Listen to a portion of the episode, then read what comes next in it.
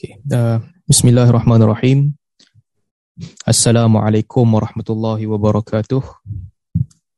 Innal hamdalillah nahmaduhu wa nasta'inuhu wa nastahdihi wa nastaghfiruhu wa natubu ilaih wa na'udzu billahi min shururi anfusina wa sayyiati a'malina. May yahdihillahu fala mudilla lahu wa may yudlil fala hadiyalah. واشهد ان لا اله الا الله وحده لا شريك له واشهد ان محمدا عبده ورسوله اللهم صل على محمد وعلى ال محمد كما صليت على ابراهيم وعلى ال ابراهيم انك حميد مجيد وبارك على محمد وعلى ال محمد كما باركت على ابراهيم وعلى ال ابراهيم انك حميد مجيد اما بعد الحمد لله Uh, dengan limpah kurnia dan izin Allah Subhanahu Wa Taala kita diberikan kesempatan untuk sama-sama berkumpul dalam sesi usrah ali pada hari ini. Uh, setelah lama juga kita berhenti, uh, kita masih lagi dikurniakan oleh Allah Subhanahu Wa Taala kesempatan untuk bertemu. Pertama sekali saya mengucapkan terima kasih kepada sahabat-sahabat penganjur daripada usrah ali, nakib kita Tuan Haji Azwira dan juga nakib-nakib yang terdahulu Tuan Haji Syarul, Tuan Haji Rahman dan lain-lain yang ada di sini. Uh, terima kasih di atas jemputan yang tidak putus-putus bertahun-tahun lah. Jemput masih lagi jemput sampai sekarang tak putus-putus lagi. Uh, tuan-tuan dan puan-puan yang mengikuti sesi kuliah kita pada hari ini, terima kasih juga yang berada di Qatar dan sahabat-sahabat yang berada di Malaysia. Mudah-mudahan Allah Subhanahu Wa Taala menjadikan majlis kita ini salah satu di antara perhimpunan yang dirahmati dan diredai oleh Allah Subhanahu Wa Taala. Uh, tajuk yang saya bincang dengan Tuan Haji Azwira adalah tajuk yang yang sangat sangat menarik lah. Tajuk uh, membudayakan syariat ataupun mensyariatkan budaya.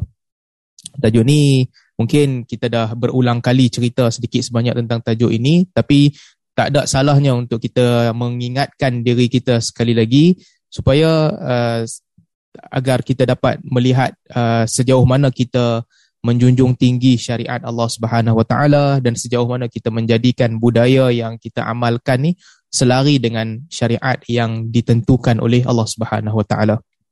Bila cerita pasal syariat ni saya teringat uh, tentang budaya bukan tentang syariat tentang budaya ni uh, salutation tu sebahagian daripada budaya juga kan. Bagaimana kita uh, menyebut nama-nama orang uh, sebagai tanda menghormati orang. Ini ini sebagai budaya macam kita sebut tadilah uh, ada budaya yang dia tak ambil kisah sangat.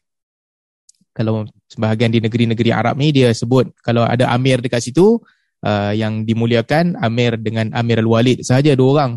Ada ada negara tak ada langsung salutation dia kan dia macam jalan terus je. Uh, tuan-tuan dan puan-puan masuk terus. Uh, ada tempat yang kesenian bahasanya tinggi macam di tempat kita di Malaysia. Uh, semua orang kenamaan disebut satu persatu saya tengok TV Brunei menarik. TV Brunei panjang dia kalau kalau ada perhimpunan yang dihadiri oleh keluarga diraja, uh, dia punya disebut nama tu seorang-seorang lah daripada daripada sultan, uh, kaum kerabat sultan dan sebagainya. Ini sebahagian daripada kesenian dan sebahagian daripada budaya yang uh, kena mengena jugalah dengan tajuk perbincangan kita pada hari ini iaitu uh, sama ada mensyariatkan di antara mensyariatkan budaya dan juga membudayakan syariat.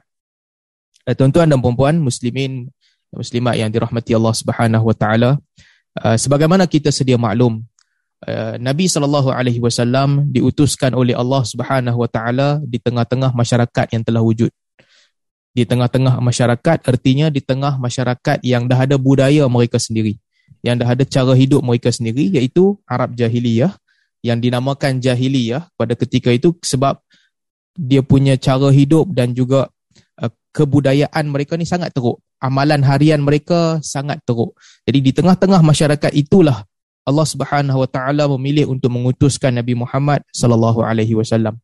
Ada banyak budaya, kebiasaan, cara hidup mereka yang tak baik, yang buruk, yang menzalimi orang di bawah.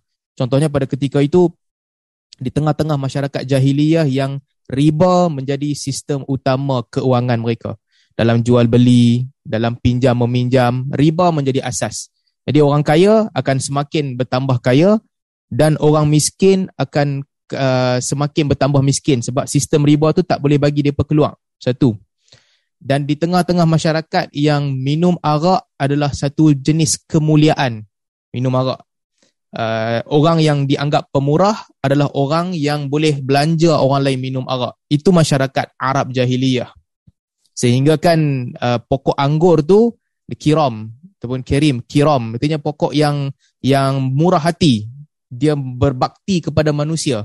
Masa dia jadi jus, mereka minum dia. Perah-perah mereka minum dia berbakti kepada manusia. Bila dia berperam lama sikit, dia menjadi bertukar untuk menjadi uh, nabi. Macam semacam tuak lah, masam-masam sikit, pun minum juga dia, pun minum. Sampai dia peram lama sikit sehingga dia menjadi khamar, pun pun minum juga. Jadi itulah masyarakat Arab jahiliah. Jadi minum arak, masyarakat jahiliah uh, dianggap satu kebiasaan dan juga kemuliaan kepada mereka. Dan sebagaimana kita tahu, uh, mereka juga sembah berhala. Budaya mereka pada ketika itu mempertuhankan berhala. Dan juga kita dah baca dalam kelas keras sirah yang terdahulu apabila Allah Subhanahu Wa Taala mengutuskan Nabi sallallahu alaihi wasallam mereka ketika itu ada lagi tinggalan agama yang di, di, yang diwarisi daripada Nabi Allah Ibrahim alaihi salam tapi mereka dah rosakkan banyak perkara. Apabila Nabi sallallahu alaihi wasallam diutuskan oleh Allah Subhanahu wa taala di tengah-tengah masyarakat jahiliyah kita tahu bahawa Nabi sallallahu alaihi wasallam tidak mengubah semua perkara dalam sehari semalam. Nabi tak ubah keseluruhannya. Bahkan kalau kita tengok uh, sirah Nabi sallallahu alaihi wasallam, perkara pertama yang ditekankan oleh Nabi sallallahu alaihi wasallam adalah akidah. Adalah uh, ya ahlul kitab ta'alu ila kalimatin sawa'in bainana wa bainakum alla na'budu illallah. Ayat tu di Madinah lah tuju kepada ahli kitab. Tapi sama juga di Mekah uh, asas yang diajarkan oleh Nabi sallallahu alaihi wasallam adalah qul huwallahu ahad. Katakanlah Allah adalah satu-satunya Tuhan, satu-satunya Tuhan yang tidak ada Tuhan lain melainkan Allah. Pertama sekali. Bayangkan di tengah-tengah masyarakat yang rosak, yang ada banyak masalah, Nabi wasallam memulakan dakwah kepada tauhid. Budaya dia masih rosak. Kemudian uh, 10 tahun Nabi sallallahu alaihi wasallam tinggal uh, 13 tahun Nabi sallallahu alaihi wasallam tinggal berdakwah di Mekah uh, Allah Subhanahu wa taala memfardukan solat. Setelah lama tu Allah memfardukan solat. Dan apabila Nabi sallallahu alaihi wasallam berpindah ke Madinah di situ barulah kita lihat bagaimana agama ini ataupun wahyu-wahyu banyak turun berkaitan dengan hukum hakam. Banyak pada ketika itu. Allah Subhanahu Wa Taala mengharamkan riba, mengharamkan uh, minum arak, mewajibkan uh, ibadat-ibadat yang lain, mewajibkan haji, mewajibkan solat. Jadi budaya banyaknya diubah ketika mereka berada di Madinah.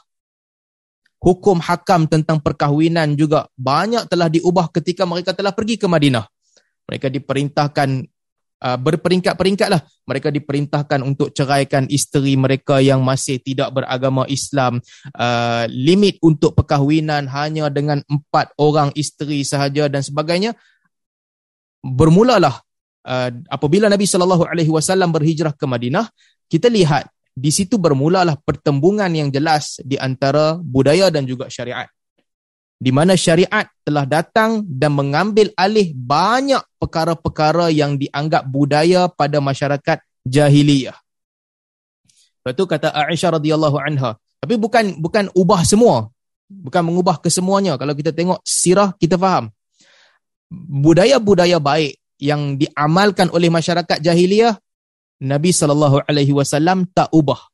Nabi iktiraf budaya yang baik masyarakat jahiliyah dia ada pertunangan al-khitabah Khit, uh, khitabah. Uh, bertunang dulu. Lepas bertunang cukup untuk buat kenduri dan cukup disempurnakan segala rukun berlakulah perkahwinan. Nabi sallallahu alaihi wasallam terima. Bertunang dahulu barulah berlaku perkahwinan lepas daripada pertunangan. Kemudian apa lagi? Perkahwinan perkahwinan Arab jahiliyah. Ada bentuk perkahwinan yang sama macam zina untuk satu orang perempuan dia boleh duduk dengan siapa sahaja yang dia nak kemudian dapat anak dia dia boleh pilih nak bagi anak tu bin kepada siapa ataupun dia pergi jumpa kepada syekh kampung tanya anak ni siapa punya anak ini semua dibatalkan Tetapi perkahwinan yang seorang lelaki dengan seorang perempuan yang diredai oleh wali perempuan tu diiktiraf dan diteruskan. Sama juga dengan wasiat. Arab jahiliah terkenal dengan wasiat. Ada wasiat mereka yang dianggap sangat zalim. Kita dah baca dalam kelas-kelas sirah dahulu. Antara uh, perkara yang Arab jahiliah anggap satu kemuliaan, mereka kata kalau kalau anak yang ditinggalkan adalah anak perempuan, mereka tak tinggalkan apa-apa kepada anak tu, dia sanggup tinggalkan harta dia kepada orang lain untuk mewarisi. Anak perempuan tak ada harta langsung. Islam datang, Nabi SAW ubah budaya tu. Tak boleh. Ada limit. Wasiat baik. Arab jahiliah amalkan wasiat. Allah turunkan ayat Al-Quran tentang kepentingan wasiat. Tetapi ada limit. Satu per tiga sahaja. Tak boleh lebih. Dalam faraid sebagai contoh, budaya mereka, laki ambil semua. Arab jahiliah ni perempuan kira kedudukan mereka sangat sangat dipandang rendah melainkan keluarga-keluarga terpuji. Laki akan ambil uh, ambil semua bahagian, perempuan tak dapat apa-apa. Allah Subhanahu wa taala turunkan ayat perbetulkan lidzakari mithlu hadzil unthayain. Laki hanya boleh dapat sebagaimana yang dimiliki oleh dua orang perempuan sahaja. Yang kalau ada anak perempuan dia layak untuk dapat separuh daripada apa yang diterima oleh lelaki. Meskipun lelaki menanggung kafalah, menanggung jadi jadi uh, kafil ataupun jadi orang yang yang menjaga, penjaga kepada perempuan itu kekal. Dia tetap kena jaga. Tapi harta setengah dapat kat perempuan. Jadi ini semua antara perkara-perkara yang diubah, budaya yang diubah. Kemudian ada juga beberapa perkara yang apabila Nabi saw sampai ke Madinah, Nabi dapati bahawa budaya orang Mekah dan orang Madinah berbeza. Dan di sini ada beberapa perkara yang Nabi sallallahu alaihi wasallam uh, tidak keras untuk memaksa mereka mengikut mana-mana budaya. Antara salah satu budaya yang yang Mekah dan Madinah berbeza adalah fungsi perempuan dalam keluarga ataupun dalam hubungan suami isteri. Orang Mekah kebiasaannya pada mereka perempuan tak ada kedudukan langsung. Suami dialah yang mengawal wanita, dialah yang membuat segala keputusan, isteri tak boleh cakap apa-apa kebiasaannya. Bila sampai di Madinah, orang Madinah pula budayanya berbeza. Di mana uh, isteri mereka biasa membantah mereka, biasa berbincang dengan mereka, biasa memberi pandangan pandangan kedua kepada suami. Jadi orang Mekah datang budaya baru mereka bantah sebahagian daripada para sahabat melihat uh, tak baik, kesan ni tak baik. Antaranya Sayyidina Umar radhiyallahu anhu beritahu kepada Nabi sallallahu alaihi wasallam, "Ya Rasulullah, isteri-isteri kita bila sampai ke Madinah, mereka mula membantah. Dulu di Mekah tak bantah, tapi di Madinah ada bantah. Nabi sallallahu alaihi wasallam tak halang pun, tak kata yang tu tak baik ataupun tak tolak. Ada juga budaya Madinah yang kolot. Ha, budaya Madinah yang kolot budaya ni kita kata kefahaman pun termasuk budaya juga. Orang Mekah lebih terbuka. Salah satu sebab yang salah satu contoh kan kalau tuan-tuan perasan kita baca dalam kelas-kelas sirah tentang masih lagi tentang tentang hubungan suami isteri ni, orang Madinah mereka terkesan dengan pengaruh Yahudi. Di Madinah sebelum Nabi sallallahu alaihi wasallam sampai dah ada orang Yahudi. Orang Yahudi kata bila suami dengan isteri nak bersama mestilah uh, daripada hadapan sahaja daripada side tak boleh daripada side belakang tak boleh sambil berdiri tak boleh sambil duduk semua tak boleh dia mestilah uh, macam biasalah daripada side depan sahaja. Kepercayaan orang Madinah diwarisi daripada orang Yahudi. Apabila para sahabat mereka sampai ke Madinah uh, ini mungkin perbincangan orang lelaki mana-mana pun sama mereka pun ceritalah berbincang sama sendiri mana side yang mereka biasa. Orang Yahudi marah. Orang Yahudi kata tujami'una mithl bahimah. Kamu berhubungan dengan isteri sama seperti binatang-binatang berhubungan. Tak ada adab. Adab mesti depan. Tak boleh daripada arah-arah lain semua tak boleh. Kepercayaan Madinah. Sehinggalah Allah Subhanahu wa taala turunkan ayat betulkan nisaukum harthul lakum fa'tu harthakum anna syi'tum perempuan-perempuan kamu adalah uh, ladang-ladang kamu maka datangilah ladang-ladang kamu daripada arah mana yang kamu kamu kehendaki budaya kan berbeza dan ada juga lah contoh banyak lagi lah contoh budaya-budaya yang okey, Nabi sallallahu alaihi wasallam kekalkan. Yang tak okey, Nabi sallallahu alaihi wasallam ubah dan padamkan budaya itu. Kefahaman kadang-kadang tak tahu. Sebab tu ada hadis di mana Nabi sallallahu alaihi wasallam kata, aku hampir-hampir hendak melarang kamu daripada untuk uh, bersama dengan isteri ketika isteri sedang menyusukan anak ataupun menyusukan anak ketika isteri sedang mengandung. Aku hampir-hampir menghalang kamu daripada melakukan perbuatan itu. Sebab orang Arab anggap perbuatan itu melemahkan. Perbuatan itu perbuatan yang tak baik. Susu tak bagi, tak berkualiti dan sebagainya sehinggalah kata Nabi sallallahu alaihi wasallam sehingga aku dengar orang Rom dan Parsi melakukan perkara yang demikian dan tak ada masalah berlaku kepada mereka jadi Nabi pun tak larang. Jadi uh, di peringkat permulaan ni saya nak cerita agama Islam datang dalam masyarakat yang telah pun ada budaya dia. Telah pun ada kebiasaan cara hidup mereka. Itu Arab jahiliyah. Jadi apa yang dibuat oleh Nabi sallallahu alaihi wasallam Nabi datang untuk mengajarkan syariat. Okey, Nabi datang mengajarkan syariat, package lengkap. Syariat tu apa? Syariat ni kira merangkumi kesemua hukum hakam agama. Kan ada hukum akidah, kepercayaan. Kita beriman dengan Allah Subhanahu Wa Taala satu-satunya Tuhan, kita menjauhi perbuatan-perbuatan syirik, beriman dengan para rasul, beriman dengan para malaikat, beriman dengan kitab-kitab yang diturunkan oleh Allah Subhanahu Wa Taala, beriman dengan kebangkitan semula setelah orang dimatikan, dimatikan, qada dan qadar. Ini semua letak dalam satu package akidah, kepercayaan. Dia tak ada kena mengena dengan dengan amalan tak ada kena mengena dengan bahagian tubuh badan kita. Sekadar kepercayaan sahaja. Tak buat apa-apa pun. Apa yang hampa percaya. Tapi kepercayaan ni penting lah. Kalau silap percaya, kafir orang tu. Kepercayaan. Kemudian, uh, satu lagi, syariat juga datang dalam bentuk ibadah. Dalam bentuk amalan. Ada dalam bentuk amalan yang berupa amalan seperti solat, puasa, Uh, zakat, haji, amalan yang dibuat semata-mata untuk menjadi hamba Allah yang bertakwa, semata-mata untuk menyembah Allah, amalan.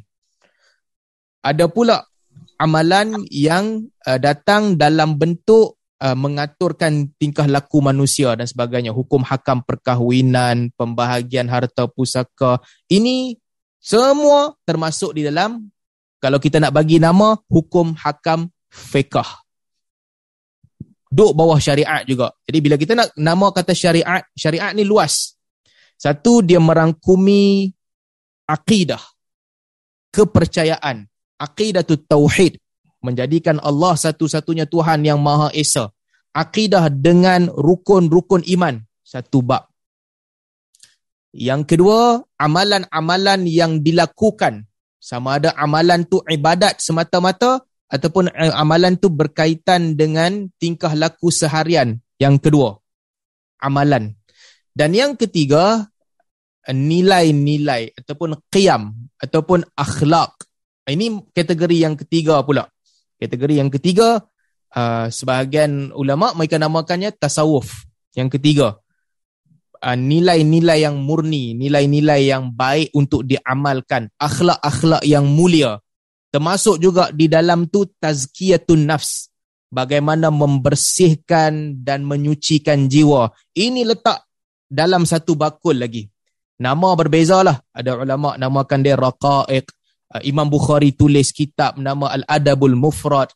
Ada orang namakannya tasawuf. Ada orang namanya kan akhlak. Tapi ini semua penting juga. Sebahagian daripada syariat. Tapi yang ketiga ni, ha, dia berbeza sikit dengan hukum hakam fiqah hukum hakam fiqah kena mengaji. Kena mengaji, kena tahu amalan dia. Tetapi bila bincang tentang uh, qiyam, tentang akhlak, tentang budi pekerti, tentang uh, penyucian jiwa, ini semua bukan tentang banyak mana kitab yang boleh dibaca. Ha, ini bab lain pula. Ini bab tentang jiwa seseorang itu dan bagaimana jiwa yang bersih menzahirkan tingkah laku yang baik dan terpuji. Ini, ini bab yang susah. nilai-nilai yang baik bagaimana boleh berada dalam diri seseorang. Jadi campur semua ni ini semua adalah syariat. Jadi Nabi saw datang sekali lagi untuk apa? Untuk menyampaikan agama ini, untuk mengajarkan syariat.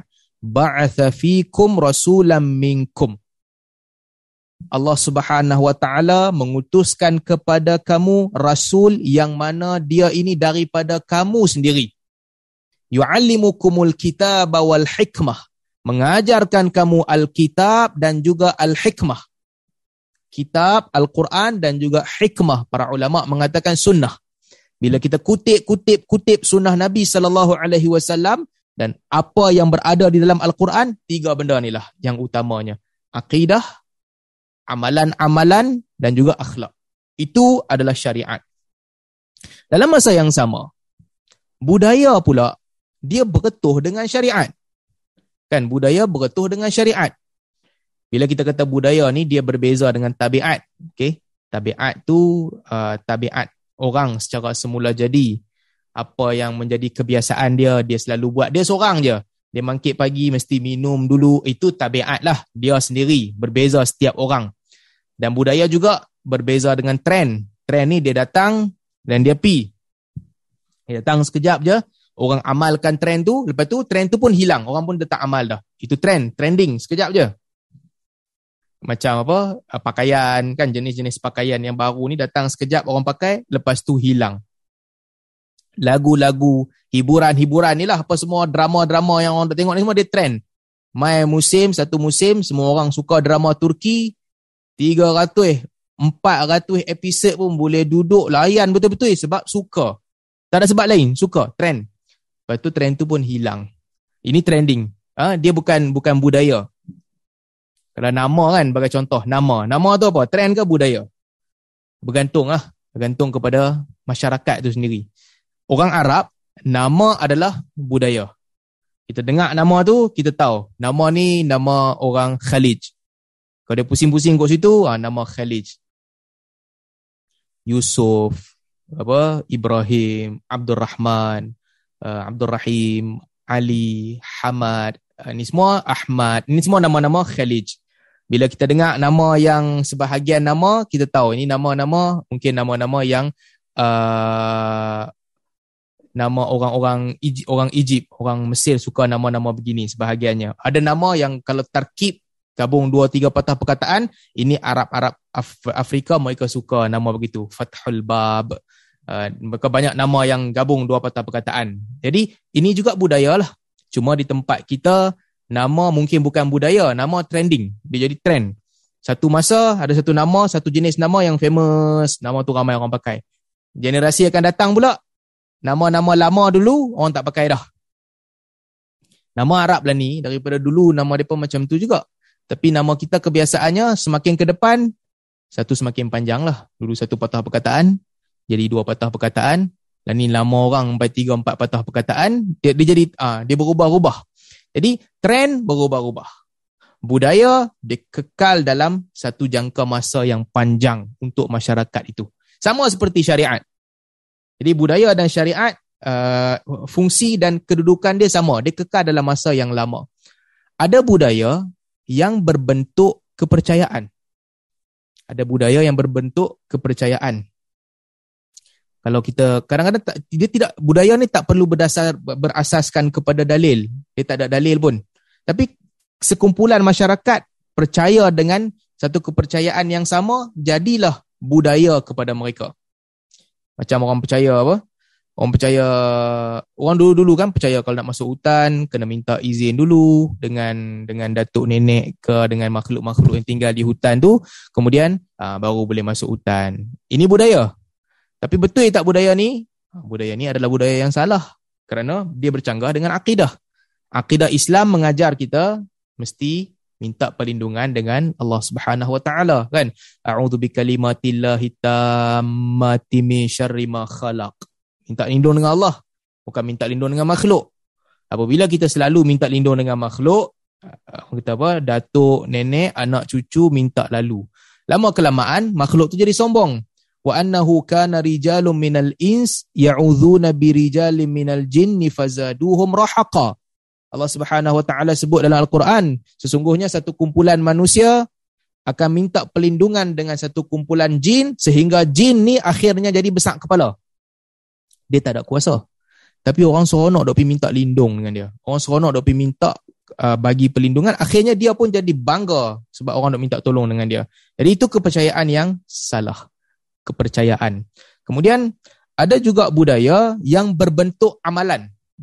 Budaya yang dia datang dalam bentuk amalan seharian. Kadang-kadang dia clash dengan syariat. Tapi kadang-kadang dia tak clash dengan syariat.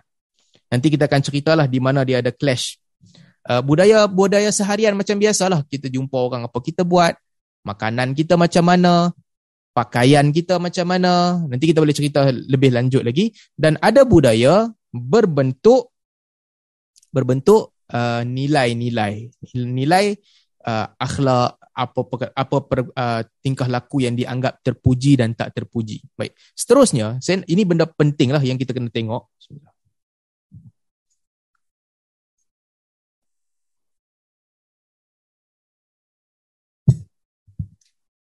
bila akan berlaku pertembungan antara syariat dan juga budaya.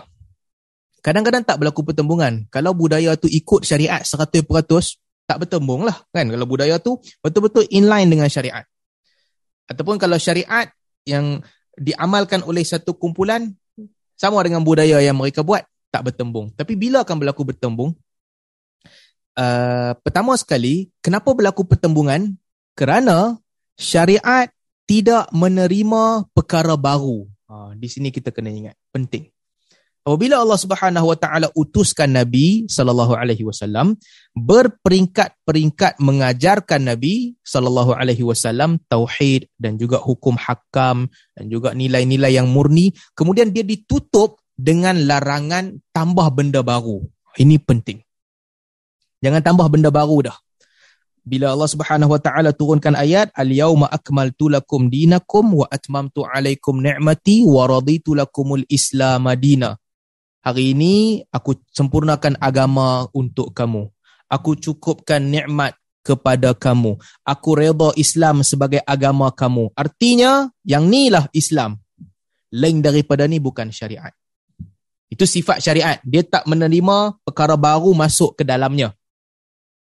Uh, juga hadis-hadis Nabi sallallahu alaihi wasallam kan man ahdatha fi amrina ma laisa minhu fahuwa rad sesiapa yang melakukan sesuatu yang bukan daripada urusan kami maka sesuatu itu dianggap tertolak. Tertolak. Wa khairal umu wa, wa syarral umuri muhdatsatuha. Seburuk-buruk yang diamalkan dalam agama adalah apa yang mereka reka cipta sendiri. Jadi kerana syariat tidak menerima pembaharuan ada tempat boleh baru nanti kita cerita.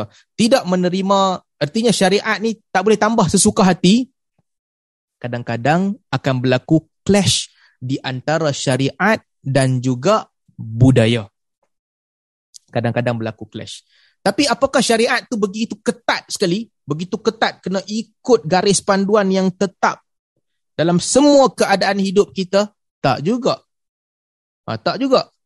Walaupun kita kata syariat tak menerima perkara baru, tapi banyak perkara syariat bagi kelonggaran. Agama bagi kelonggaran. Agama bagi pilihan.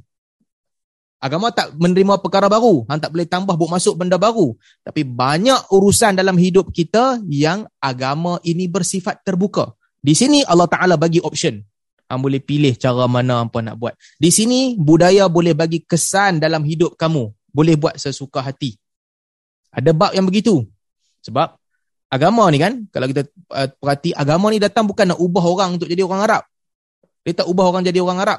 Ada ibadat yang bersifat ketat, tak boleh ubah. Ikut sebiji-sebiji. Ada perkara yang bersifat longgar dalam agama ni. Sebab tu dah dalam Islam, salah satu kaedah penting kan, yang yang para ulama pegang kaedah ni, antaranya al-adah muhakkamah. Mereka kata al-ma'ruf urfan kal masyrut syartan. Apa yang menjadi amalan dan kefahaman ramai orang itu dianggap sama seperti syarat.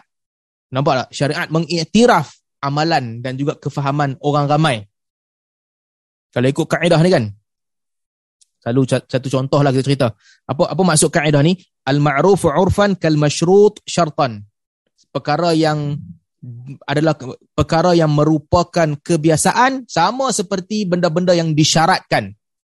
Contoh, contoh kan kita minta jiran dah, jiran yang rapat, kawan baiknya jiran minta ni aku tak ada duit belanja nak nak belanja dapur ni nak nak minta sikit boleh untuk nak untuk beli barang dapur? Contoh nak minta duit sikit beli barang dapur. Yang jiran ni pula percaya kepada jiran sebelah rumah percaya betul kawan rapat aku pun tak ada cash nak bagi kat hang dah hang ambil kad ni hampir beli barang dapur. Ambil kad beli barang dapur. Beli baliklah patah balik my card tak tahulah kalau betul-betul ada tak jiran yang sebaik hati macam tu tapi katakanlah jiran ni nak beli barang dapur jiran sebelah rumah nak ambil kad aku hampir beli barang dapur lepas tu pulangkan balik aku punya kad.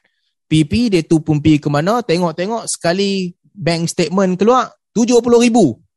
Dia beli almari dapur beli kitchen cabinet baru punya. Jiran pun mengamuk.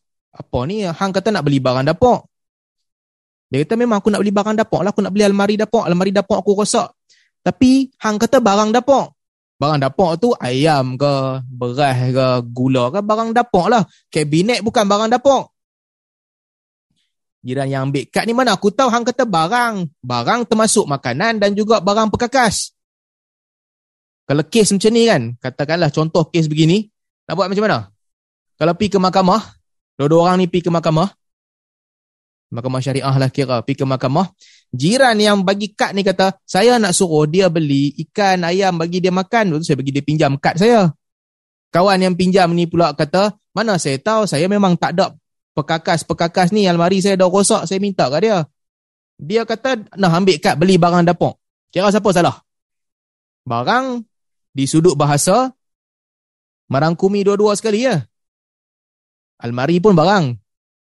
Ayam pun barang juga. Nak pakai macam mana? Jadi kalau kes ni, ah, bila bergaduh macam ni, balik kepada kaedah tadi. Al-ma'ruf urfan kal masyrut syartan. Kebiasaan satu masyarakat itu seperti syarat. Al-adah muhakkamah. Adat menghukum. Zahirnya, zahirnya, kebiasaannya, kalau orang kata barang dapur tu, maksudnya ni lah barang makanan yang hampir beli almari dapur buat apa? Ganti balik duit dia. Memang betul perkataan barang termasuk juga almari.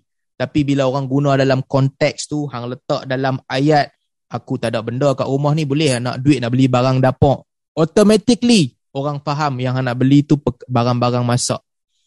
Jadi, adat diiktiraf untuk sebahagian bab. Jadi, bila kita lihat hukum hakam syarak, para ulama yang membahaskan isu ini. Antaranya al-Imam uh, Al-Syatibi rahimahullah dalam kitab Al-I'tisam. Atau dalam kitab Al-Muwafaqat. Dia ulama membahaskan mana syariat yang mesti tetap macam dia tak boleh ubah. Dan mana pula syariat yang boleh berubah-ubah boleh menerima adat dan budaya sebagai amalan kita kata tadi syariat tu dia tak berubah, dia tetap. Tapi di mana syariat bersifat longgar bagi kelonggaran untuk mengamalkan. Ulama bahas. Salah satu tafsiran yang tepat dalam bab ni, yang tuan-tuan kena ingatlah nak, nak nilai adat ke, nak nilai budaya. Semua perkara yang ghair ma'kulatil makna, tujuannya tak masuk akal. Akal tak boleh fikir. Di situ, kita tak boleh menerima masuk pembaharuan langsung. Budaya tak boleh masuk ke situ. Kalau budaya masuk di situ, dia akan clash dengan syariat. Ha, bila budaya clash dengan syariat, ha, ni kaedah kena ingat. Apabila sesuatu perkara itu masuk dalam kategori ghair ma'kulatil makna. Kita tak boleh fikir, tak boleh faham logik tujuannya apa. Di sini budaya tak boleh masuk. Kena ikut syariat betul-betul. Dia bukan tentang solat sahaja, dia apa apa sahaja hukum yang ghairu ma'qulatil makna. Kita tak tahu pasal apa hukum tu main macam tu. Ini budaya tak boleh masuk. Tak boleh ubah. Kena ikut. dan kebiasaannya pada perkara-perkara yang ghairu ma'qulatil makna dalil-dalil agama bersifat sangat spesifik wahajjul bait. Pergilah haji di Mekah. Berhenti takat tu saja kah tak. Allah Subhanahu wa taala ceritakan pula selepas tu perjalanan haji apa yang perlu mereka buat. Dalam hadis Nabi sallallahu alaihi wasallam diceritakan pula haji macam mana satu persatu urutannya. Clear? Wa aqimu salata wa atuz zakah.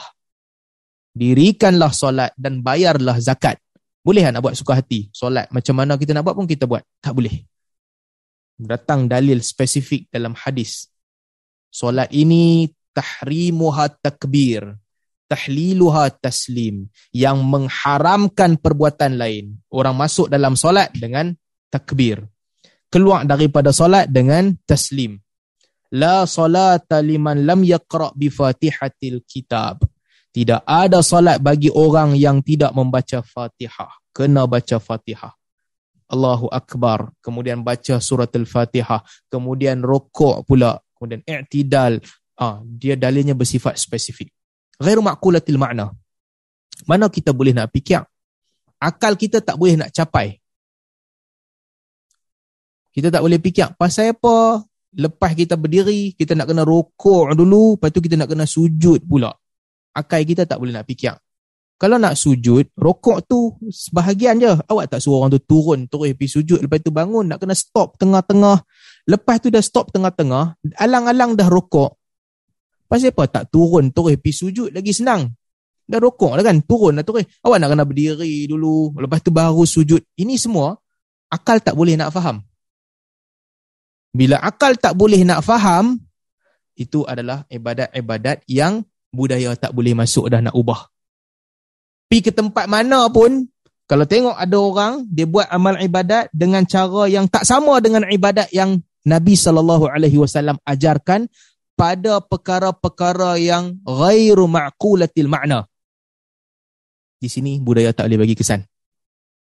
Kita kena belajar amal ikut apa yang kita belajar lah. Kalau kata kita belajar hukum hakam fiqah, kita tahu masa qiyam uh, tangan kanan berada di atas tangan kiri.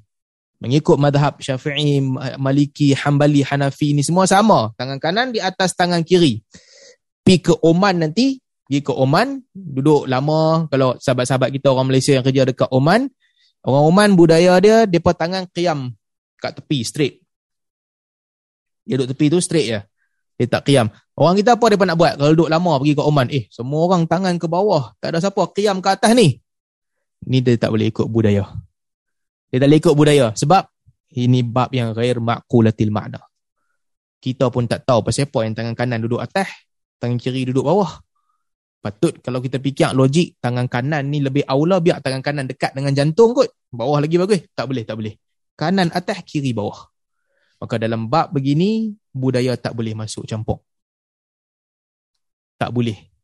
Sama juga dengan puasa. Subuh sampai maghrib, artinya subuh sampai maghrib lah. Sama juga dengan zakat. Ya, ada nisbah-nisbah tertentu, 2.5% daripada emas, dan bilangan minimum dia 85 gram, itulah dia tumbuh-tumbuhan kalau kita yang siram ayak sendiri kita kena 5%. Kalau kita tanam dengan ayak hujan kita kena bayar 10%. Yauma hasadihi pada hari kita cabut hasil tanaman itulah yang kena tak boleh dah. Kalau kerajaan nak fikir sikit sangat kot 10% ni. Up sikit lah orang orang tanam padi, orang tanam gandum semua kaya up 20%. 20% lagi 10% tu ah itu bukan hukum syarak dah. Yang itu termasuk dalam hukum uh, itu masuk dalam hukum cukai. Dia terkeluar daripada agama. Agama tekat tu je. Lebih daripada tu tak termasuk dah. Jadi isu-isu begini faraid sama juga. Kan dia ada pembahagian yang khusus kawan ni dapat banyak ni kawan ni dapat begini suami kalau kematian isteri uh, ada anak satu perempat tak ada anak satu per dua. Tak berubah dah. Dia mesti kena jalan begitu. Sebab apa tak berubah? Sebab kita tak tahu maksud dan tujuannya. Tak tahu maksud dia. Jadi dalam solat, macam itulah hukum hakam solat. Kita fikir, perkara-perkara yang kita tak tahu tujuan dia, kita tak boleh tambah. Budaya tak boleh bagi kesan di situ. Apabila Nabi sallallahu alaihi wasallam kata uh, idza kabbara al-imam fakabbiru. Apabila imam mengangkat takbir, kamu pun mesti mengangkat takbir. Artinya tak boleh dah. Imam mengangkat takbir, Allahu akbar, kita sampai pun mestilah Allahu akbar. Setengah budaya mereka tak angkat takbir lagi. Imam angkat takbir Allahu akbar, dia tunggu dulu, dia dia dia nak baca qul a'udzu birabbin nas apa kan ni semua tak boleh. Tak boleh. Dia dalam bab-bab ghairu ma'qulatil ma'na begitulah. Tak boleh ubah. Tapi ada bab yang dalam solat juga ada perkara yang kita tahu tujuan dia. Aurat kan contoh, bagi yang pegang aurat semayang pusat sampai lutut, dia tak tahu pasal apa. Pasal apa yang lutut pusat sampai lutut? Tak ada tak ada alasan. Orang kata mungkin perempuan tengok menggairahkan kot. Eh, kadang-kadang orang tengok betis lagi menggairahkan daripada lutut. Pasal apa? Lutut kena tutup, betis tak payah tutup. Ini contohlah bagi yang mengikut mazhab tu tak boleh persoalkan. Tapi apa yang dia pakai untuk tutup pusat sampai lutut, ah yang ni maqulatil makna. Yang ni dia tahu sebab apa. Di sini boleh menerima perubahan. Jadi itu ibadat-ibadat yang hukum hakam yang budaya tak boleh masuk campur. Tapi dalam beberapa bab, ada perkara yang budaya boleh masuk campur. Terutamanya perkara-perkara yang berkaitan dengan kehidupan seharian kita ibadat yang kita tahu tujuan dia kenapa. Dan biasanya dalil-dalil dalam bab ini tidak spesifik. Ha, di sini budaya boleh masuk campur. Contoh kan, salam. Salam. Dapat pahala tak salam? Kita duduk salam dengan orang setiap hari, jumpa orang salam, jumpa orang salam. Salam tu dapat pahala. Ha, ada hadis yang Nabi SAW sebut. Idhal taqa musliman fatasabaha tahatat dhunub, tahatat dhunubuhuma. Kama tahatu syajaratul yabisatu kama tahatat tahatat syajaratul yab an syajaratil yabisati waraquha. Nabi sallallahu alaihi wasallam kata dalam hadis yang sebagai ulama kata dhaif apabila dua orang muslim berjumpa lalu mereka bersalam maka gugurlah dosa-dosa mereka sebagaimana gugurnya daun kering daripada pokok jatuh daripada mereka dalam hadis lain disebutkan ma min muslim yaltaqiyan wa yatasafahan illa ghufira lahumah qabla an yatafarraqa. Tidak ada dua orang muslim yang jumpa dan salam melainkan Allah Subhanahu wa taala mengampunkan dosa mereka sebelum mereka berpisah. Agama suruh kita ikat silaturahim. Agama sebut fadilat salam. Dan jelas maksud dia kita tahu salam tu mengeratkan silaturahim. Salam ni kira jumpa, salam, tegok, tengok muka, senyum, mengeratkan silaturahim. Tapi agama tentukan tak macam mana cara nak salam di sini tak? Tak ditentukan. Yalah ada sebagai ulama dia bersifat keras tapi pada pandangan saya ini terpulang. Ada orang dia nak salam sebelah tangan, dia salamlah sebelah tangan. Ada sebahagian budaya dia salam dia mesti nak kena huluk dua-dua belah tangan, dia huluklah dua-dua belah tangan. Ada sebahagian budaya, budaya Arab yang dia salam kalau lama tak jumpa, bukan setakat salam, hidung kena bertemu dengan hidung, dia bertemulah hidung dia bertemu dengan hidung kawan dia. Ada budaya orang Sudan dan sebagainya, salam dia nak kena tepuk dada orang tu. Ini ini sama-sama laki lah yang tepuk dada perempuan gila macam kerja ni. Sama-sama laki ke apa, dia kena tepuk dada orang tu. Dia tepuk lah dada orang tu. Ada orang salam, dia nak kena salam dan juga dia nak kena peluk. Dia peluk lah. Maka di sini ah, agama bagi kelonggaran. Nas tak cerita. Hang mesti salam dengan cara sama-sama berdiri, berdiri straight, tak tunduk langsung, straight, menghadap lurus, baru pahala gugur. Tak ada. Dalil suruh salam. Maka budaya ada kesan lah di sini. Sebab tu kita tengok ada hadis Nabi SAW, sebahagian daripada mereka, mereka mencium tangan orang lain. Ada orang keras, kita tak boleh cium tangan ni. Sama macam sujud. Tak, tak sama. Pada saya tak sama. Sujud tak boleh lah. Sujud Nabi wasallam larang dalam syariat kita tak boleh sujud. Tak boleh sujud kepada makhluk kepada makhluk lain, sujud hanya kepada Allah. Dalam hadis uh, Nabi sallallahu alaihi wasallam sebut, "Lau kuntu amiru ahadan an yasjuda li ahadin la amartu mar'atan an tasjuda li, li zawjiha." Atau kama qal. Kalaulah aku boleh nak arahkan satu orang untuk sujud kepada orang lain, aku akan arahkan perempuan untuk sujud kepada suami dia. Tapi tak boleh, maksudnya memang tak boleh. Sujud tak boleh. Tapi selain daripada sujud, tunduk sikit cium tangan budaya kita kan budak-budak cium tangan orang tua-tua tak ada masalah. Ini semua terbuka dan agama tidaklah menghalang dan agama pun tak bagi dalil yang bersifat sangat keras tak boleh ubah. Dalam bab-bab begini. Terpulang masing-masing terpulang budaya. Kena kena hormati budaya itulah kan. Tapi tempat lain ah, cara dia lain pula ya, memerlukan saling hormat menghormati jadi begitulah juga dengan perkara-perkara lain uh, kadang-kadang ada khilaf di tengah-tengah saya pun tak nak cerita tentang khilaf jadi uh, kalau kita boleh nilai balik kan dalam kehidupan kita dalam apa yang kita lakukan sebenarnya kita kena, satu lagi perkara yang saya nak tekankan sebelum kita berhenti manusia ni dia taksub kepada apa yang dia pegang. Itu penting. Budaya dia dia taksub. Ataupun apa yang menjadi amalan dia dia taksub. Di sini akan berlaku pertembungan lah kadang-kadang. Orang tak nak ubah kadang-kadang. Sebab dia bersifat, dia dia terikat dengan budaya dia. Ataupun dia terikat dengan um, amalan dia selama ni. Dia tak nak ubah. Cuma kita masing-masing kena insaf. Uh, tengok apa tuntutan syariat.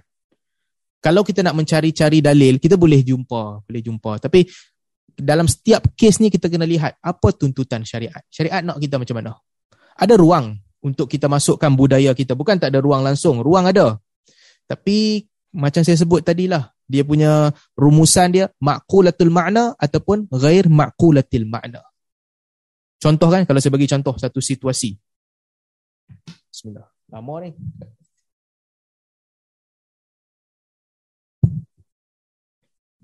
Situasi apa yang biasa berlaku masyarakat kita? Situasi kematian contoh. Apa yang boleh ubah, apa yang tak boleh ubah. Ha, ini penting. Apa benda yang kita boleh ubah, apa benda yang kita kena strict, tak boleh ubah. Baik, pertama. Kalau ada satu orang yang nak mati. Okay, ada orang yang nak mati. Apa yang Nabi SAW ajak ketika itu? Nabi ajak, Laqinu mautakum la ilaha illallah. Ajarkanlah orang yang nak mati di kalangan kamu untuk mengucapkan La ilaha illallah. Tak ada dah ucapan lain yang lebih membantu dia melainkan La ilaha illallah. Jadi boleh kita nak ubah? Kita nak pi sebelah telinga dia. Subhanallah, subhanallah, subhanallah, subhanallah, alhamdulillah, alhamdulillah, alhamdulillah, alhamdulillah, Allahu akbar, Allahu akbar, Allahu akbar, Allahu akbar. Tak perlu. Sebab di situ Nabi dah ajak. Sebab kita nak ucapan terakhir dia sebelum dia pejam mata nanti adalah La ilaha illallah. Jadi kat situ tak boleh ubah. La ilaha illallah. Nak mati kan? Duduk dekat dengan orang tu, Nabi ajar. La ilaha illallah. Ucaplah La ilaha illallah. Yang tu tak boleh ubah. Apabila orang tu dia dah meninggal dunia. Dah meninggal dunia. Baik. Apa akan berlaku kepada dia? Biasanya, kita ubah mayat ni menghadap kiblat kan kita letak tempat duduk dia menghadap kiblat ada budaya lah kan, budaya sebahagian tempat. Boleh ke tak boleh? Pada saya, ini tak ada suruhan dan tak ada larangan. Boleh buat. Kalau nak letak katil dan menghadap kiblat boleh. Cuma ada ulama yang tak suka. Antaranya, uh, diriwayatkan daripada Sa'id bin Musayyib radhiyallahu uh, rahimahullah. Dia tengah nazak, orang ubah katil dia bagi menghadap kiblat, ambil berkat. Tiba-tiba dia tak jadi mati. Dia sedang balik. Dia tanya, apa ubah katil aku pasal apa? Dia kata kami ingat anak mati dah. Kami letaklah bagi hang menghadap kiblat berkatlah sikit nak mati. Dia kata kalau aku ni bukan tergolong di kalangan ahli kiblat, hampa letak aku menghadap kiblat tak membantu pun. Jadi bab tu itu dialah ketegasan dia. Tapi yang penting bila orang tu dah meninggal, okay, kena lihat apa yang penting di sini. Nabi SAW perintahkan, bismillah, tutup mata dia. Tutup mata dia. Selain daripada tu apa kita buat?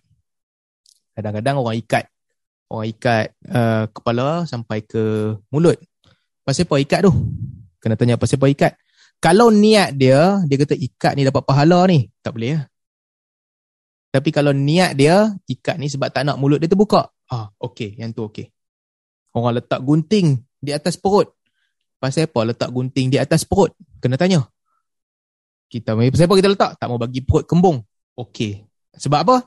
Tu ada maksud. Kita buat tu kerana maksud. Okey, tak ada masalah. Boleh buat. Bila orang cerita tentang kematian, orang cerita tentang kematian, kita dengar khabar kematian, apa yang perlu kita buat? Di sini ada hadis Nabi sallallahu alaihi wasallam. Biasanya khabar-khabar begini, khabar-khabar yang menyedihkan kita istirja. Inna lillah wa inna ilaihi raji'un. Orang mai bagi tahu kat kita si fulan telah meninggal dunia. Orang kita kawan kita ni meninggal dunia. Kita buat apa? Inna lillah wa inna ilaihi raji'un. Kemudian ucapkan takziah kan?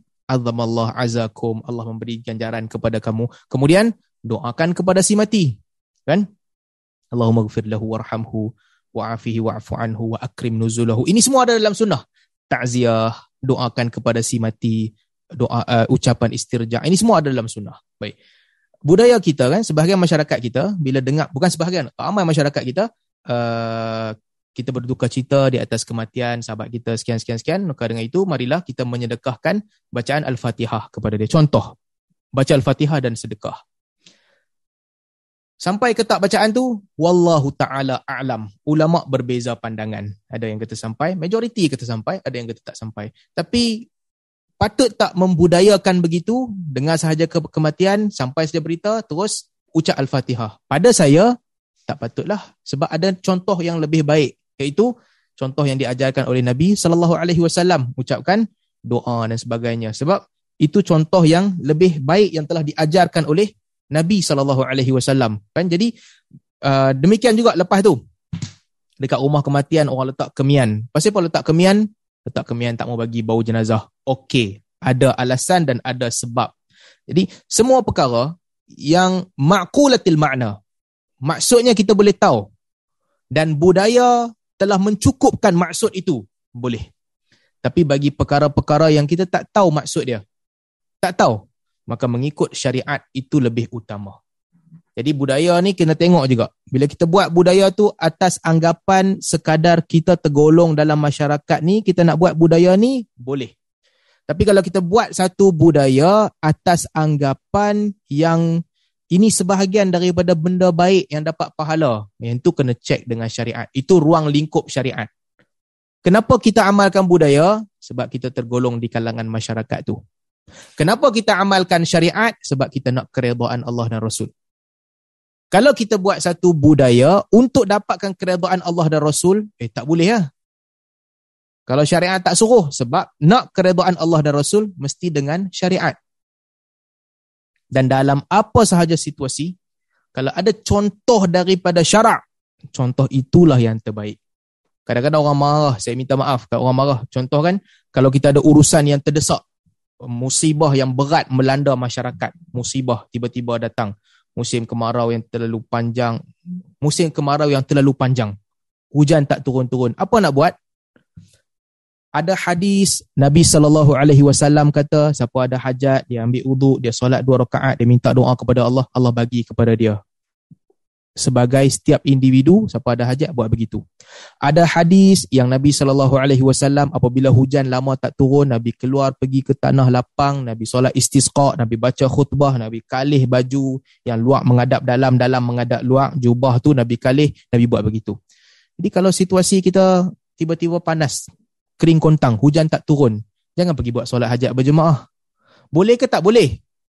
Saya tak tahu nak kata salah ke tak. Tapi ada contoh yang lebih baik dalam situasi itu contoh lebih baik adalah solat istisqa.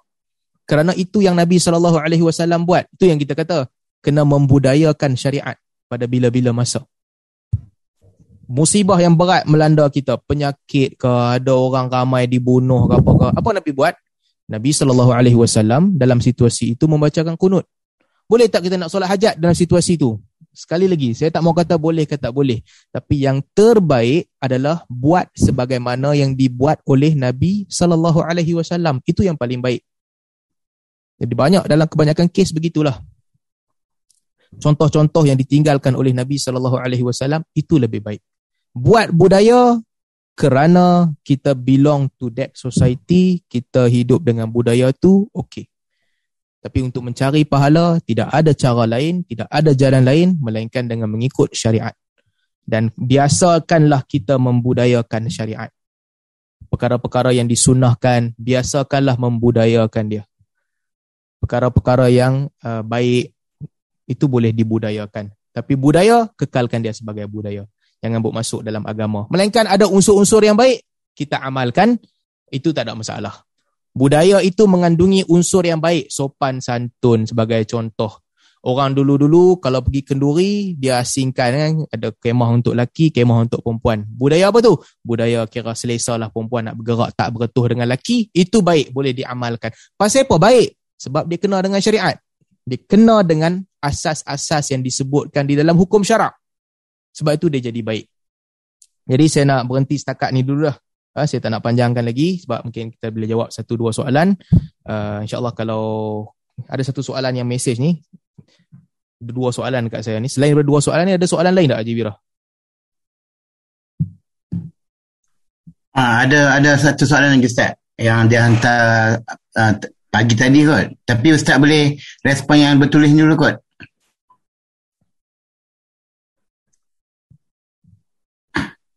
Katanya off topic sikit ni. Tak apa Ustaz. off topic yang mana satu ni? Yang yang yang Haji hantar kat saya tadi tu ke? Tak, yang, yang tu satu lagi off topic. Yang yang ni, yang sahabat kita hantar ni. Kat mana? Kat mana? Kat Dalam chat Ustaz. Dalam chat. Ha. Saya tak boleh buka chat ke? Mana chat? Oh ada. ada. Sat, sat. Ha. Uh, ya. Apa ni? Uh, Kisah Amru bin, bin Al-As. Kisah Amru bin Al-As dilantik menjadi panglima. Ada beberapa cerita di medan tersebut yang dibantah oleh Umar. Amru tak suruh nyalakan api waktu tentera Islam sedang berehat di waktu malam. Amru sedang junub dan hanya bertayamum lalu memimpin solat fardu. Amru mengarahkan untuk membiarkan tentera musuh Islam yang lari bertempiaran. Ghazwatul Dar Salasil. Betulkah hadis perkataan soalan ni? Uh, apa nama saya rasa soalan ni nanti kita jawab ketika ni lah ketika kuliah sirah okey? Saya, kita uh, saya simpan dua soalan ni kita jawab masa kuliah sirah nantilah okey? Soalan mm-hmm. yang mhm. pertama ni. Dan yang kedua uh, qala syaikhul islam ibnu taimiyah nadamtu ala tadyi'i akthar awqati fi ghairi ma'anil quran dhail tabaqatil hanabilah. Wa hadha wa hayatuhu kullaha quran wa alayhi wa alai uh, wa wa ilmun wa jihadun wa tarbiyah. Jadi soalannya apa? Oh okey, saya terjemahkan je lah. Jadi ini kata-kata Syekhul Islam Ibn Taymiyah. Aku menyesal kerana aku telah menghabiskan banyak waktuku banyak waktuku uh, ala ala tadhi' aku telah menghabiskan banyak waktuku selain daripada memahami maksud al-Quran. Kemudian dikatakan inilah hayat orang yang hidupnya sentiasa dengan Quran, ilmu, jihad dan juga tarbiyah. Uh, di mana kedudukan kita. Saya tak pasti kesahihan kesahihan uh, perkataan ni cuma kalau nak ulas sikit isu ni.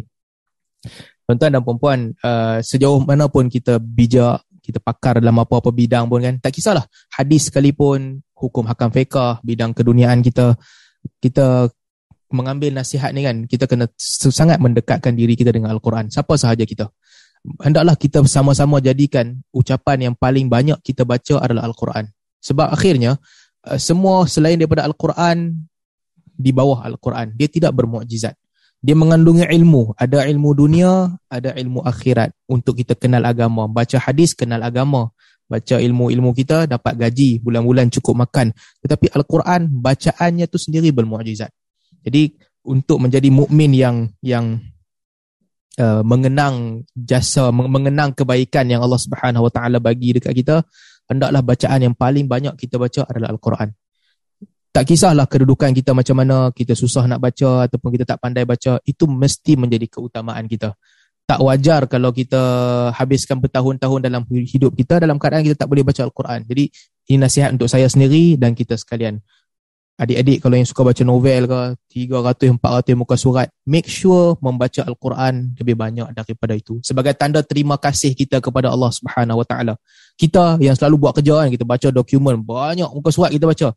Pastikanlah kita membaca Al-Quran lebih daripada itu. Lidah kita kena kena sentiasa dekat dan sentiasa lancarkan lidah kita dengan sebutan-sebutan Al-Quran. Ini kehebatan ramai orang Melayu sehingga orang Arab terpegun. Orang Arab terpegun. Lepas tu orang Melayu ni tak reti, tak reti cakap Arab. Tak tahu cakap Arab macam mana. Tapi baca Al-Quran tajwid dahsyat. Ikhfa dia jelas, idramnya jelas, iqlab dia betul-betul masuk uh, jelas. Tempat yang dia kena ada qalqalah betul-betul sebutan ada qalqalah. Arab pun tak boleh buat. Arab terkejut ini mungkin jasa uh, datuk nenek kita sebelum ni yang menekankan pengajian Al-Quran, belajar. Kita juga mesti sama. Jangan jadi alasan aku harap tak reti, lambat, tak lancak, tak. Kita kena cuba, cuba. Saya nasihat untuk diri saya dan kita sekalian lah. Kalau susah kali pertama baca satu muka surat tu nak ambil masa dekat 5-10 minit, teruskan. Jangan berhenti. Kalau lepas 20 tahun, 30 tahun baca Al-Quran, pastikan lidah kita dah betul-betul lancar baca Al-Quran. Sebab tu kalau kita baca kan sirah-sirah ulama, orang kata Imam Syafi'i khatam Al-Quran Ramadan 60 kali. Tapi tak betul ke ni? Boleh ke? Boleh. Sebab dengan standard dia, lidah dia tu bergerak sangat pantas. Lidah dia mudah untuk digerakkan susunan bacaan Al-Quran. Sebagai macam dia hafal lah. Dia, bukan macam dia hafal. Dia hafal dan lidah dia tu jadi mudah. Kita tak boleh sampai tahap tu. Tapi untuk kita sekalian, apa sahaja keutamaan kita. Al-Quran mesti jadi perkara yang paling utama. Make sure tiap-tiap hari kita baca. Lebih banyak bahasa dengan Al-Quran daripada benda-benda lain. Kalau tak boleh juga, tak boleh juga, bacalah sekurang-kurangnya tiap-tiap hari. Ha, tak boleh kita jangan jangan kita buat benda lain, kita kuliah kita rajin kadang-kadang tapi Quran tak baca, tak boleh. Cubalah sedia upaya kita setiap hari dalam hidup kita. Kalau kita masih lemah, pergilah kelas mengaji. Kalau sampai yang pergi kelas tu, banyakkan membaca Al-Quran. Ustaz, um, ada dua soalan ke Ustaz? Boleh ya? Lagi? Boleh, boleh. boleh. Sila, sila. Hmm. Satu yang agak berkena, uh, berkaitan dengan tajuk yang uh, tentang iaitu bagaimana hendak mengubah budaya agar ianya menurut syariat. syariat. Dan kalau saya tambah sikit, especially dalam cabaran media sosial semua sekarang ni. Terlalu apa, banyak kita disibukkan dengan apa media sosial.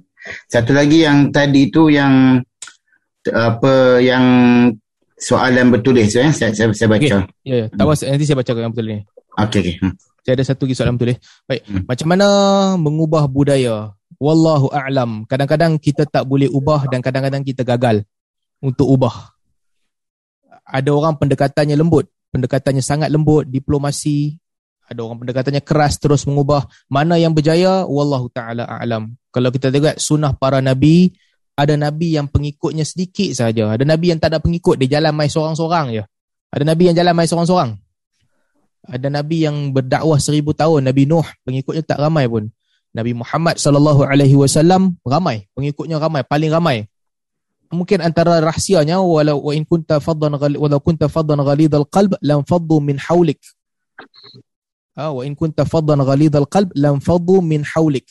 Kalaulah kamu wahai muhammad bersifat keras jiwa kamu keras orang akan lari daripada kamu jadi mungkin antara antara hikmah dakwah Nabi sallallahu alaihi wasallam ada masa lembut, ada masa ketegasan dan sebagainya ini membantu. Boleh tak kita nak ubah? Ini berdasarkan pengalaman masing-masing, tempat masing-masing. Banyaklah yang perlu banyak pemboleh ubah yang berbeza.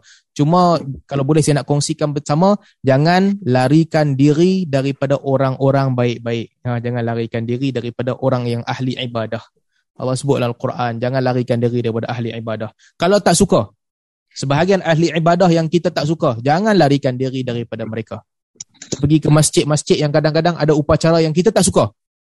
Tapi mereka mendirikan solat jemaah. Tuan-tuan kalau balik kampung, pergi ke masjid-masjid, solat dengan mereka. Jangan jangan pisahkan diri dengan mereka. Larikanlah diri daripada orang buat maksiat, tak apa. Melainkan nak bagi nak bagi nasihat, itu boleh.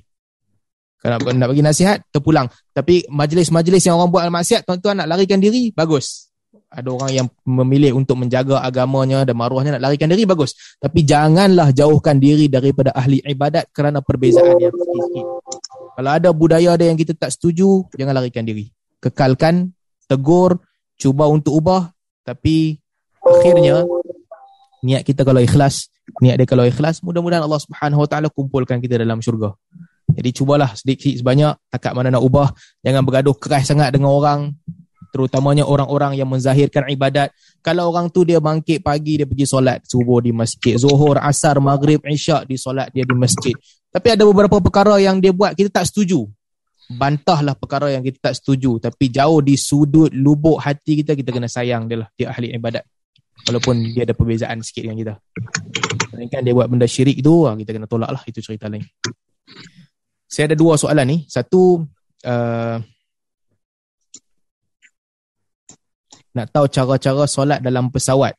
Solat dalam pesawat, asalnya solat sunat Nabi SAW, solat sunat dalam keadaan di mana sahaja uh, bila menunggang, di mana sahaja binatang tunggangan tu beralih, boleh solat sunat. Walaupun ada hadis yang yang taraf Hasan uh, ketika nak takbir menghadap kiblat Kemudian lepas takbir boleh ikut arah mana-mana.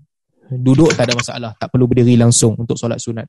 Tapi untuk solat fardu, uh, Allah Subhanahu Wa Taala sebut, "Wa min haitsu kharajta fawalli wajhaka syatral masjidil haram."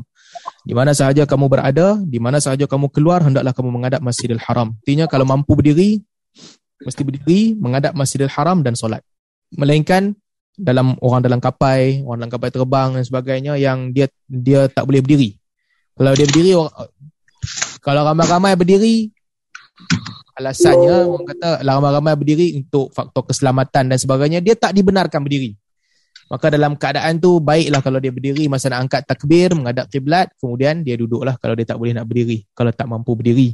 Tapi ini bukan rukhsah. Ini adalah dia tak mampu buat sepenuhnya dia ambil sikit. Dia bukan rukhsah yang agama benarkan. Cuma dalam keadaan kita tak mampu nak buat sepenuhnya itu sahaja yang kita mampu buat begitulah. Saya pernah try sekali naik Saudi Air. Saudi Air dia agak longgar. Ramai orang boleh semayang berdiri. Uh, tapi kita tengok pun uh, ialah mungkin uh, orang yang dalam industri ni memikirkan faktor keselamatan. Naik Saudi Saudi Air ramai orang yang ambil uduk. Jadi masuk dalam toilet dia memang dengan bahasa kemungkinan untuk jatuh tu mungkin lebih besar lah kemungkinan tu. Dan orang yang nak semayang ni dia boleh berdiri, dia boleh semayang sebelah seat dia. Mungkinlah orang dalam industri ni memikirkan keselamatan. Kalau begitu nanti nak jalan keluar susah, emergency susah apa semua ni. Wallahu alam, saya tak tahu. Saya suka lah peribadinya naik Saudi Air sebab bagusnya boleh semayang berdiri. Orang tak kisah. Kapal terbang lain biasa tak bagi. Jadi ikutlah undang-undang yang tak bagi tu. Keadaan darurat ketika itu sahaja tak dapat buat secara sempurna tapi jangan tinggalkan solat. Solatlah semacam mana kita mampu setakat kemampuan kita. Berdiri sekejap, mengangkat atas tangan, takbir, kemudian boleh duduk lah ikut, ikut arah flight tu. Ada satu soalan lagi ni. Soalan uh, ada orang kata tidak menerap sama seperti berzina uh, dengan syaitan. Uh, tidak menerap sama seperti berzina dengan syaitan. Betul ke tidak? Tidak menerap berzina dengan syaitan. Baik. Uh, pertama sekali, ada hadis tentang uh, larangan tidur menerap. Kebanyakan hadis-hadis ini daif kebanyakannya dia dia dia tak kuat tapi ada ada pertikaian ulama tapi kerana ada banyak jalan hadis ni para ulama menganggap dia hasan lah sebab ada banyak jalan.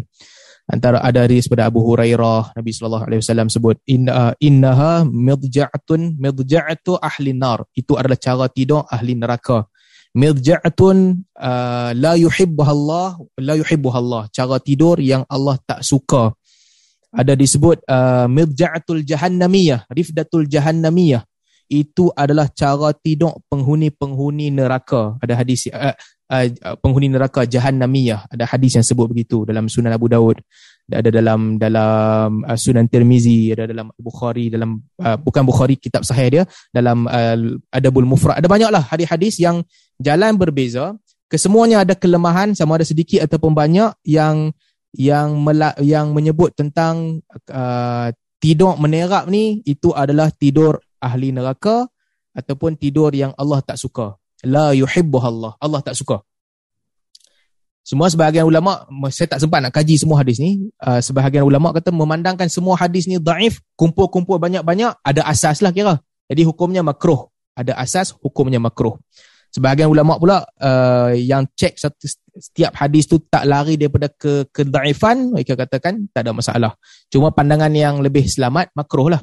Tapi balik kepada soalan tu, kalaulah uh, soalan tu lain, soalan tu tentang uh, betul tak tidak menerap sama macam zina dengan syaitan, itu tak betul. Ada uh, ya, ada ada riwayat yang tersebar di media sosial apa semua yang kata uh, syaitan datang jumpa Nabi sallallahu alaihi wasallam. Hadis yang panjang lah diceritakan panjang. Dia datang Nabi kata kat para sahabat uh, ni yang datang ni iblis laknatullah Umar kata aku nak bunuh dia boleh tak? Nabi kata tak payah bunuh dia, dia masuk nak bagi khidmat kat kita. Dia pun masuk, Nabi SAW tanya dia hang mai pasal apa? Dia kata Allah utuskan aku mai untuk hang tanya apa-apa soalan. Dia pun tanyalah soalan. Nabi pun tanya kepada dia soalan, siapa orang paling hang benci, siapa orang yang paling hang sayang. Kalau kami tengah semayang, hang mai kacau macam mana. Panjang hadis tu. Uh, orang yang bersama dengan isteri dia, kalau dia tak baca doa macam mana. Uh, setan cerita dia ada anak yang pi kencing dekat telinga orang yang tidur malam. Dia uh, panjang, panjang. Cuma para ulama kata hadis ni palsu. Hadis ni tak ada sanad, hadis palsu. Jadi tak boleh pakai untuk buat hujah dan tak boleh sebarkan melainkan untuk nak bagi tahu ke orang yang hadis ni palsu. So balik kepada soalan, uh, tidak menerap. Ada tak larangan? Ada larangan dalam beberapa hadis yang kalau dikumpulkan banyak Belangan itu menjadi makruh. Tapi kalau soalannya tentang betul ke kalau tidak menerap ni sama macam jimat dengan syaitan, tak, hadis ni palsu. Tidak disebutkan dalam mana-mana kitab hadis. Cerita tu adalah cerita yang batil. Cerita tu batil, uh, jadi uh, kena berhati-hati daripada menyebarkan cerita-cerita begitu. Nak bagi hikmah ke orang, nak bagi nasihat boleh, tapi uh, ada disiplin dia. Hadis yang sahih, hadis yang daif, kalau yang daif pun daif yang ringan, kalau dah ada satu hukum sabit dengan hadis yang daif yang banyak, jadilah dia kuatlah juga. Tapi bukan hadis yang palsu yang tak ada sanad. Ini tak boleh cerita ke orang. Sebab takut-takut termasuk dalam apa yang disebutkan oleh Nabi sallallahu alaihi wasallam, "Man kadzdzaba alayya muta'ammidan falyatabawa maq'adahu minan nar."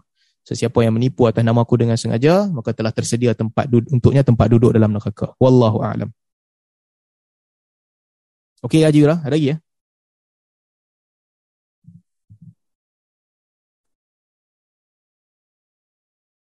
Saya yang hang ke Haji Azwira yang hang Saya nampak muka Haji Azwira tapi tak bergerak. Haji Azwira. Oh, hang bukan saya lah. Okey, okay, dia yang dia yang terberhenti.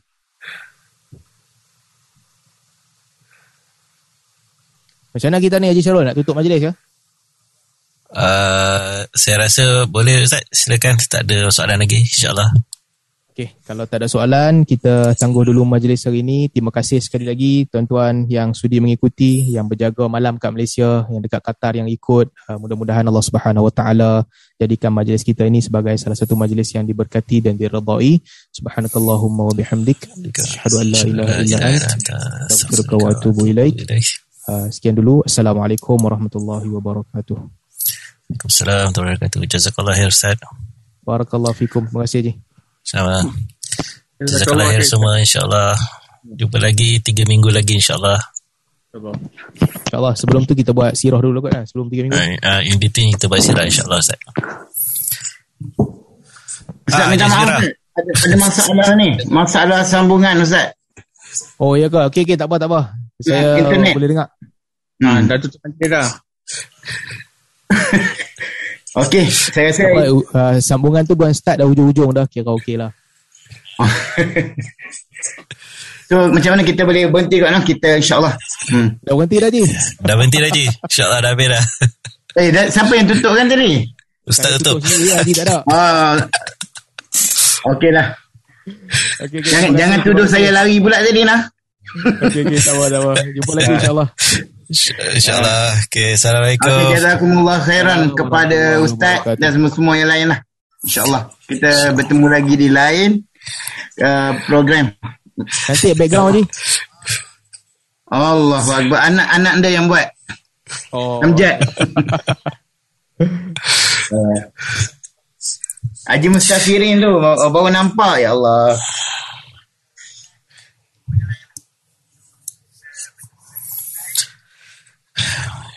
Ada kerja sikit. Baru teringat ada ustaz, ceramah ustaz malam ni. Oh, sampai lupa. oh. Kuat betul kerja tu. Dapat jual juga, okey. Alhamdulillah tu. Okey, saya keluar dulu je. Ya, sama saya, sama pun. Ha.